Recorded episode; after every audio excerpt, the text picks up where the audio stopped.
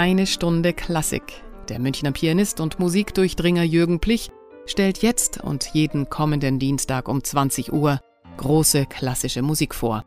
Er teilt seine Hör- und Spielerfahrung und seine persönliche Sicht auf die Meisterwerke. Er spielt selbst besondere, unbekannte Aufnahmen, erklärt, warum die Musik so und nicht anders klingt und hat eine Menge aus dem Leben der Komponisten zu erzählen. Jetzt eine Stunde Klassik.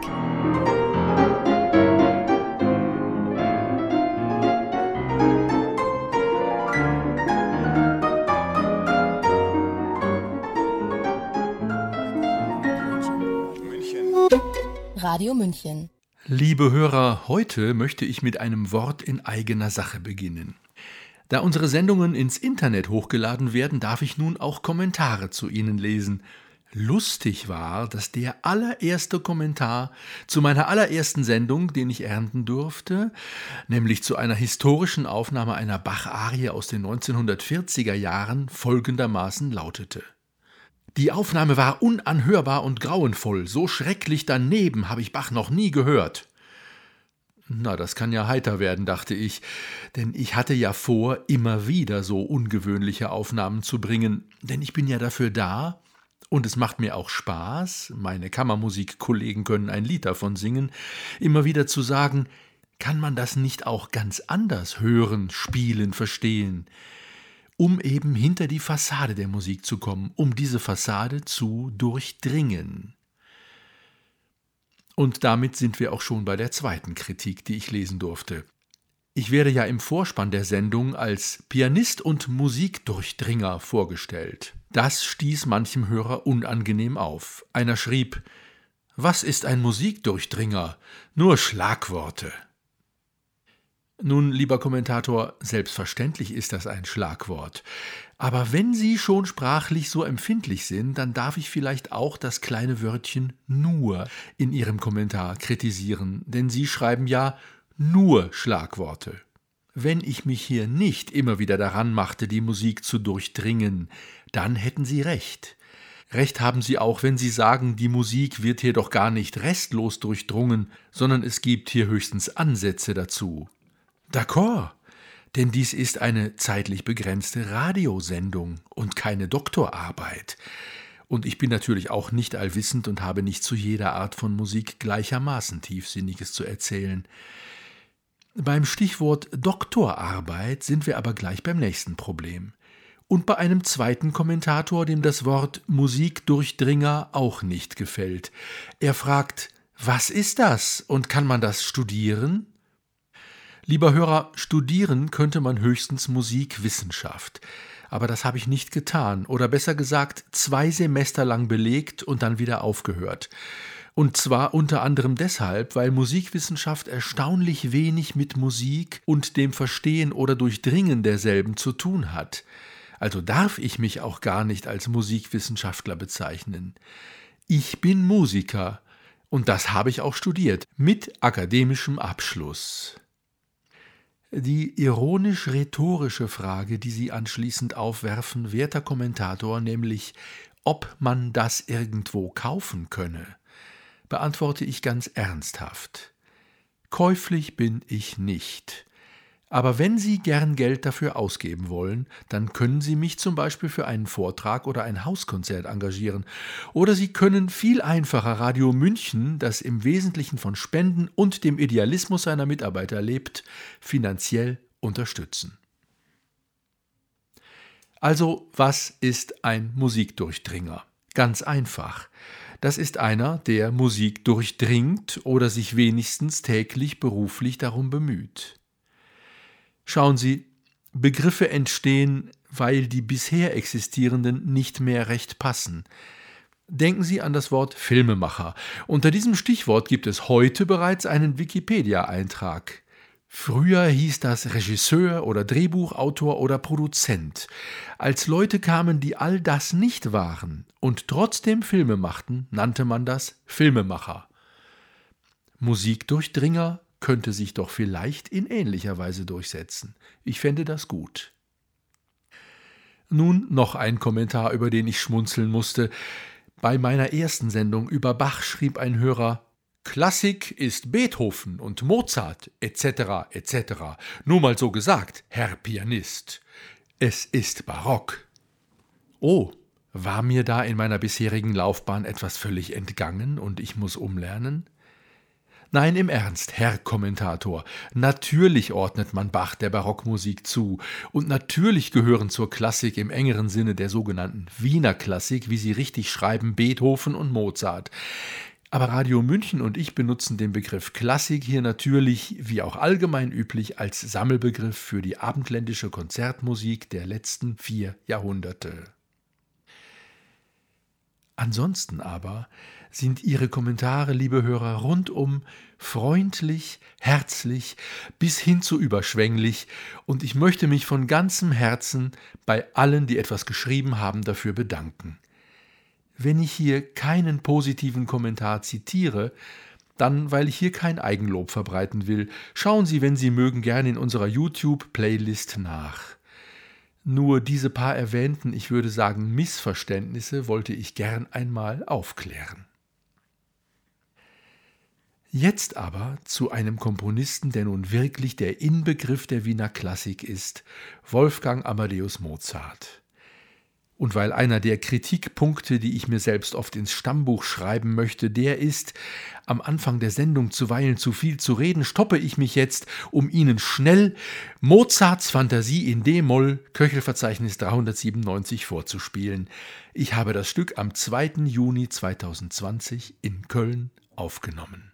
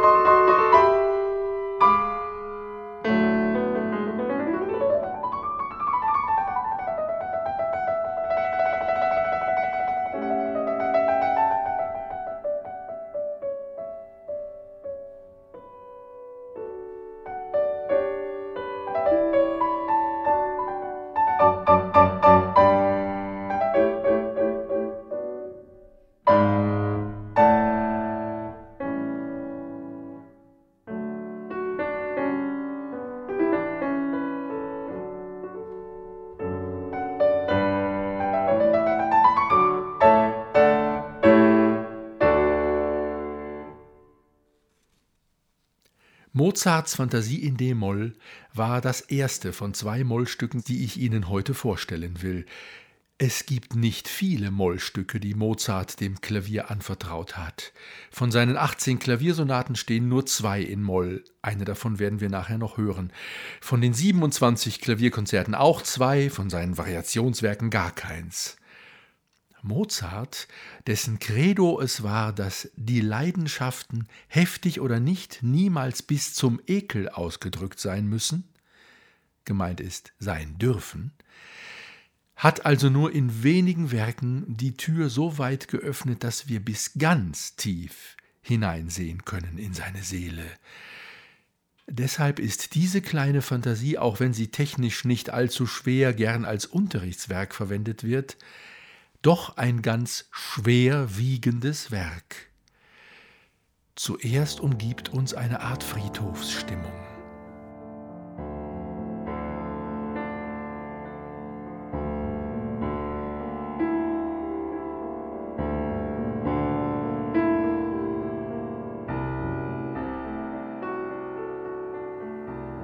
Dann folgt ein klagender Gesang,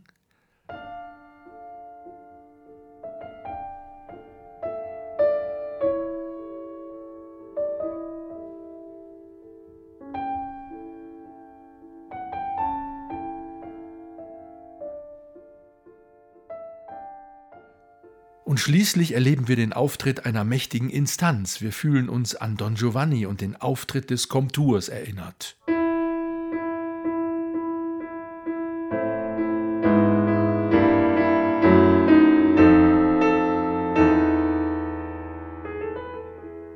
dem ein, man könnte sagen, ängstliches Gestammel folgt.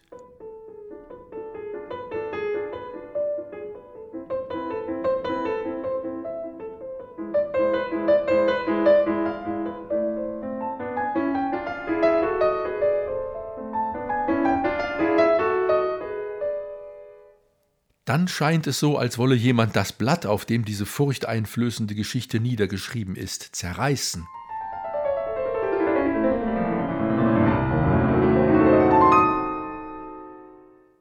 Das Geschehen wiederholt sich und endet in einer spannenden Generalpause.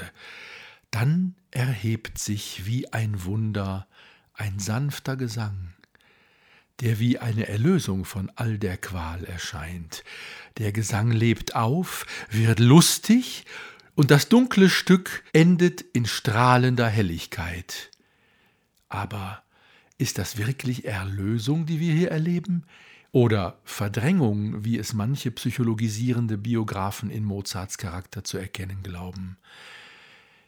Ich könnte mir vorstellen, dass Verdrängung und Erlösung für Mozart zwei enger beieinander liegende Bereiche waren, als wir heute meinen. Mozart scheint das irdische Leben wirklich als Vorstadium betrachtet zu haben zu dem eigentlichen, dem Leben nach dem Tod. Und so flüchtete er sich eben immer, wenn er vor große Probleme gestellt war, in den Gedanken an den Tod als Tor zur Glückseligkeit oder mit seinen eigenen Worten gesagt als wahrer Endzweck unseres Lebens. Lebensflucht oder Weisheit. Ich wage das nicht zu entscheiden.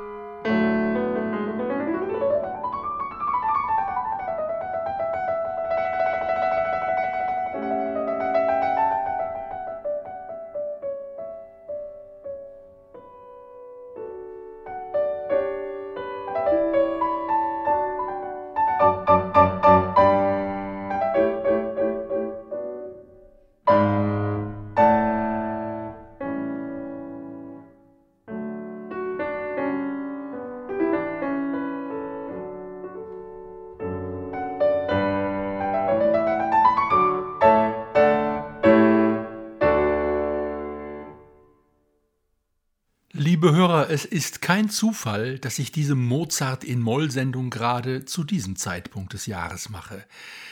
Denn es jährt sich in diesen Tagen einer der schwierigsten Tage in Mozarts Leben.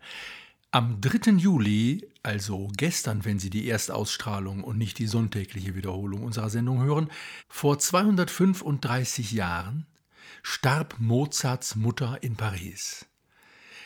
Um zu verstehen, wieso dieses Ereignis für den 21-jährigen Mozart eines war, das ihn vorübergehend wohl in echte Verzweiflung gestürzt hat, muss man die Umstände wissen, die ich Ihnen jetzt schnell erzähle.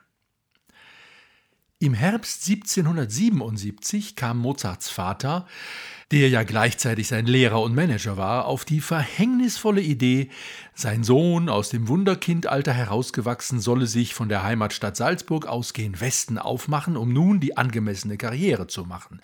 Er sollte einflussreiche Leute kennenlernen, sich an Adelshöfen vorstellen und dergleichen. Am besten würde er mit einem hohen Amt als Musikdirektor geschmückt zurückkehren.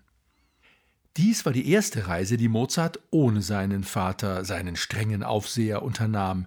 Der aber wusste seine Frau zu überreden, mitzufahren. Wenigstens die Mutter, so war wohl die Überlegung, sollte Wolfgang überwachen und allzu eigensinnige Kapriolen verhindern. Die damals natürlich langwierige, beschwerliche Reise in Pferdekutschen führte zuerst nach München dann in die Heimatstadt des Vaters Augsburg, wo er seine Cousine das Bäsle kennenlernte und offensichtlich erste beeindruckende erotische Erfahrungen machte, dann nach Mannheim, was damals ein musikalisches Zentrum war.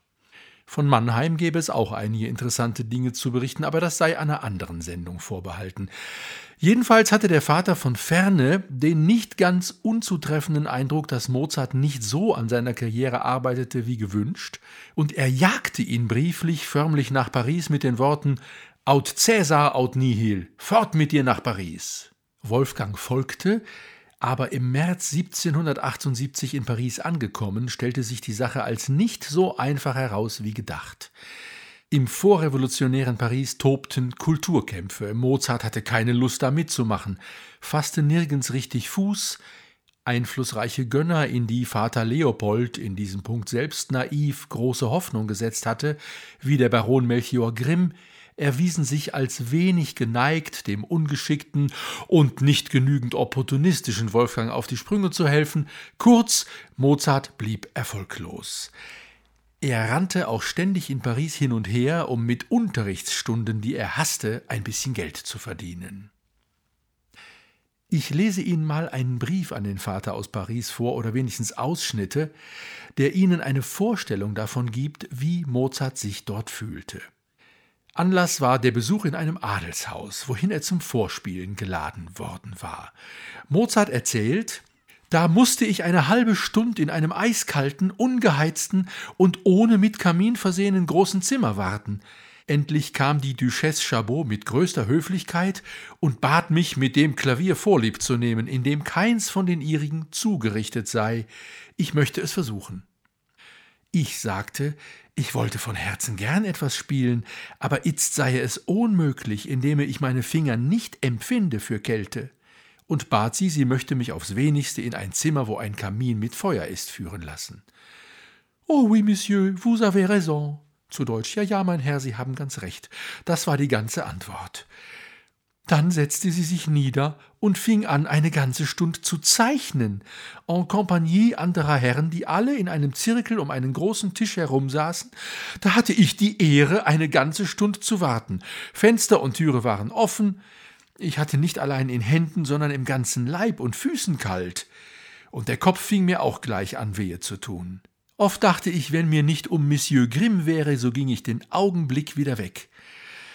Endlich, um kurz zu sein, spielte ich auf dem miserablen, elenden Pianoforte.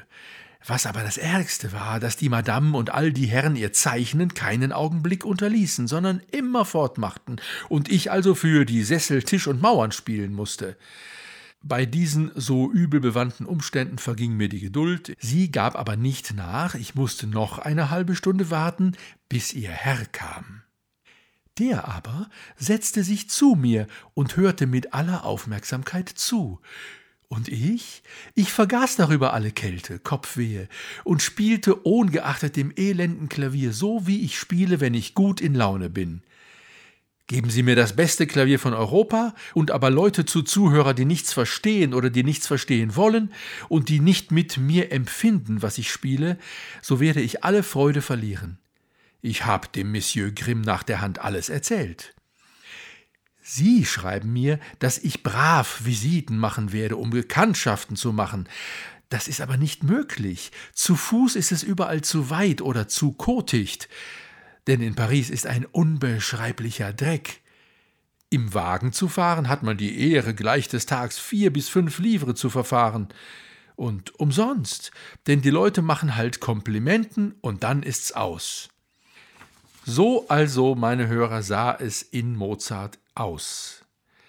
Und die arme Mutter saß derweil einsam im schlechten, kalten, feuchten, zugigen Hotelzimmer, und so blieb es nicht aus, dass Anna Maria Mozart krank wurde und am 3. Juli starb.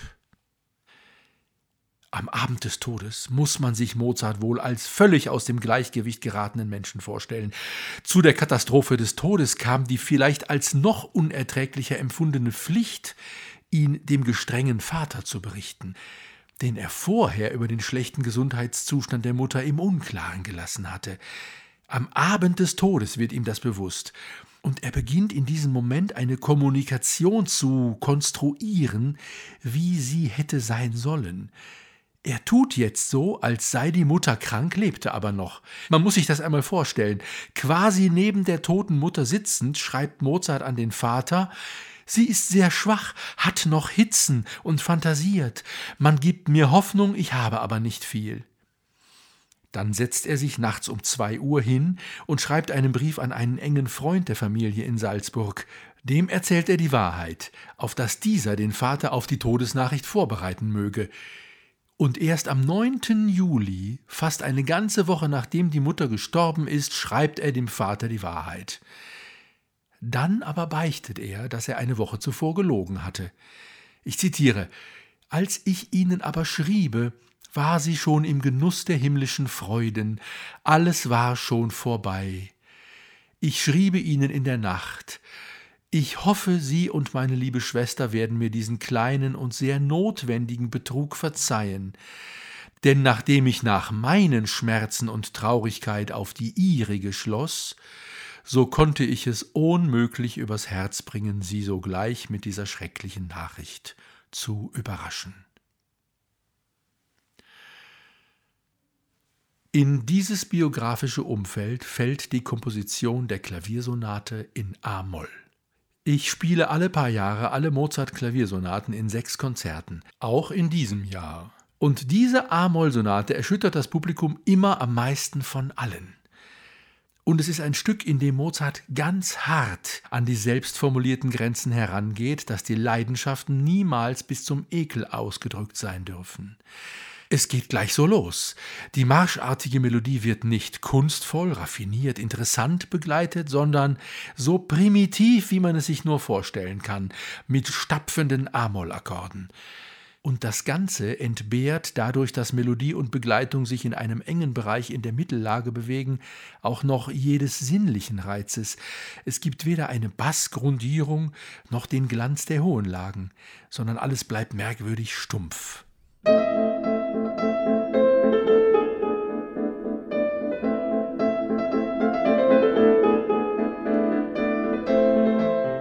Dann nach wenigen Sekunden schneidende Dissonanzen und der stapfende Marsch beginnt von vorn. Angesichts des Todes, so scheint es, hört also auch bei Mozart die Kunstfertigkeit auf. Für einen Moment verliert er jede Kontenance, der Tod ist eben doch nichts, was man schön komponieren kann. Dann aber eine überraschende Wendung nach C-Dur, und einen Moment lang hat man das Gefühl, dass Mozart es hier doch wieder schafft. Ja, was nun? Die Wirklichkeit zu verdrängen oder eben einen Abglanz des Jenseits leuchten zu lassen? Egal wie man es deutet, diesmal misslingt es ihm. Die zunächst locker leichte Sechzehntelbewegung, die einen für einen Moment lächeln lässt, hört und hört einfach nicht auf.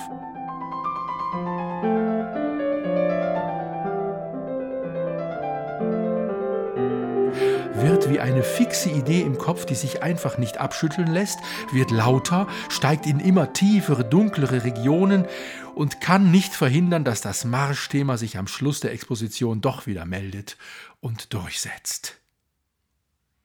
Was im folgenden Mittelteil der Durchführung geschieht, das muss ich Ihnen nun nicht mehr detailliert vorerzählen. Es bleibt nicht nur alles immer in derselben Stimmung, sondern steigert sich noch und eskaliert. Der vorantreibende Rhythmus hört einfach nicht auf und hält einen in Atem bis zum Schlussakkord. Nachdem der Satz verklungen ist, muss man erstmal durchatmen. Mozart sucht Erlösung und schreibt seinem Vater Weinen Sie, weinen Sie sich recht aus, trösten Sie sich aber endlich. Bedenken Sie, dass der allmächtige Gott es also hat haben wollen. Und was wollen wir wieder ihn machen? Wir wollen lieber beten und ihm danken, dass es so gut abgelaufen ist. Dann, sie ist sehr glücklich gestorben.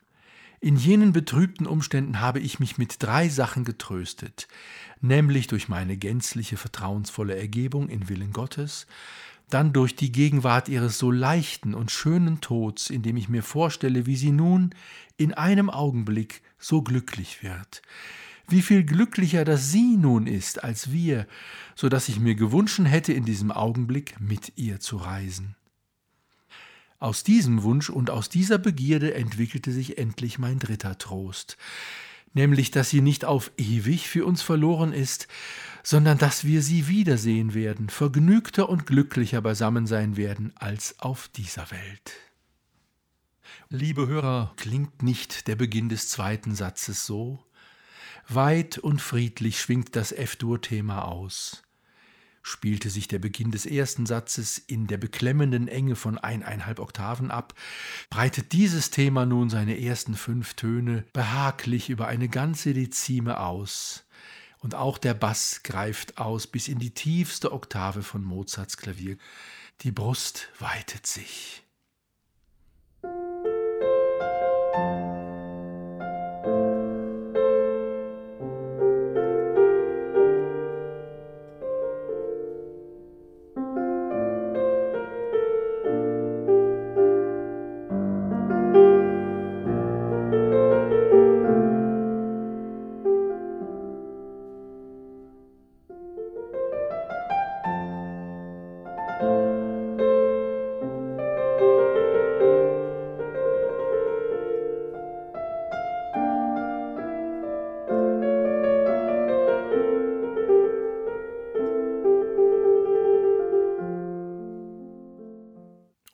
Weiteren Verlauf mit dem zweiten Thema in unschuldigem C-Dur wird es sogar ein bisschen spielerisch.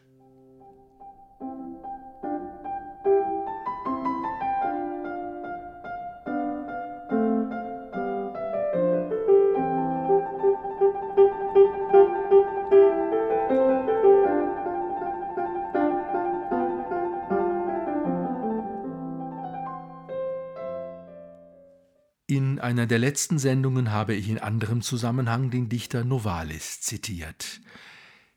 Abwärts wend ich mich zu der heiligen, unaussprechlichen, geheimnisvollen Nacht. Fernab liegt die Welt, in eine tiefe Gruft versenkt. Genau so, liebe Hörer, fühle ich mich, wenn ich den Mittelteil dieses Satzes beginne. Die weiterhin herrschende Tonart C-Dur ist unheimlich in die Tiefe gerückt und wirkt plötzlich fahl.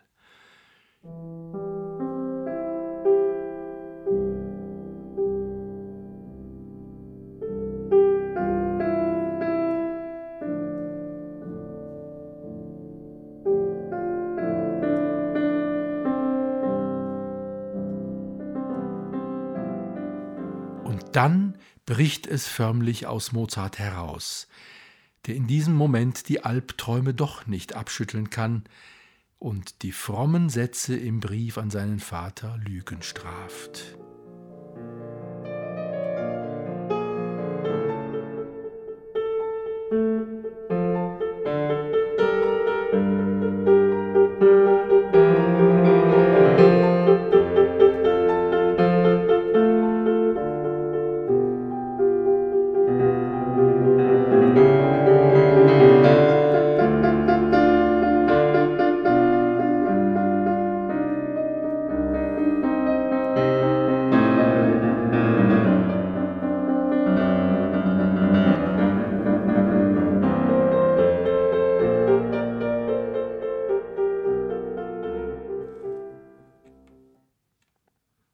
Nicht weniger erstaunlich ist der dritte und letzte Satz.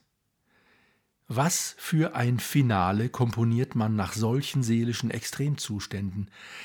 Mozart wäre zuzutrauen, dass er jetzt etwas Heiteres schreibt, aber das tut er nicht, sondern er begründet in diesem Satz sozusagen eine neue Tradition, eine Tradition des kurzen, fast lapidaren, dahinhuschenden Schlusssatzes, der die Trauer irgendwie nach innen wendet. Beethoven hat das in seiner Trauermarsch-Sonate ebenso gemacht. Und dann vor allem Chopin in seiner B-Moll-Sonate, ebenfalls nach dem berühmten Trauermarsch.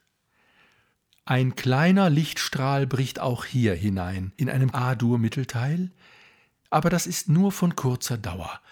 Mit zwei lapidaren, fast unerwarteten A-Moll-Akkordschlägen schließt der Satz, besser gesagt, bricht er ab.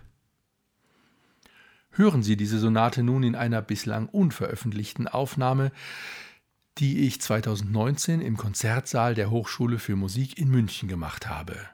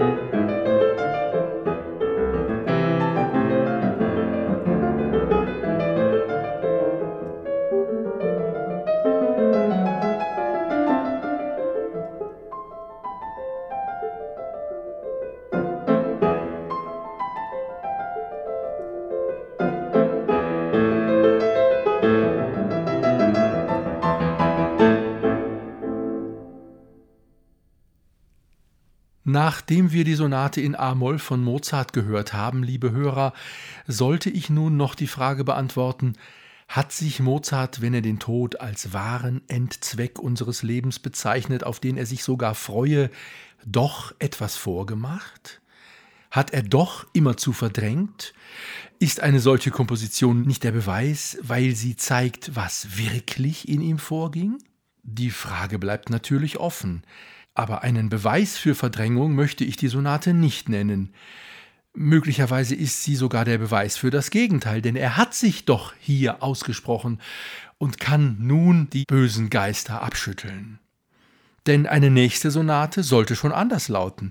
Da zeigt sich Mozart wieder als Lebenskünstler. Und es ist sicher gut und richtig, dass solche Ausnahmewerke wie die A-Moll-Sonate, wie der Name schon sagt, die Ausnahme blieben. Zum Schluss, liebe Hörer, möchte ich Sie noch einladen, die letzten drei Konzerte meines diesjährigen Mozart-Sonatenzyklus zu besuchen. Sie finden statt im Movimento in München in der Neuhauser Straße 15. Die Termine sind der 29. September, der 27. Oktober und der 1. Dezember, jeweils freitags um 19.30 Uhr. Und jetzt verabschiede ich mich bis zur nächsten Woche. Ihr Jürgen Plich.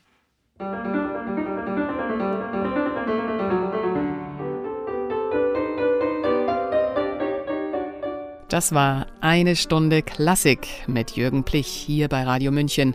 Jeden Dienstag um 20 Uhr und sonntags um 10 Uhr in der Wiederholung. Nachzuhören übrigens auch auf unserer Webseite www.radiomünchen.net.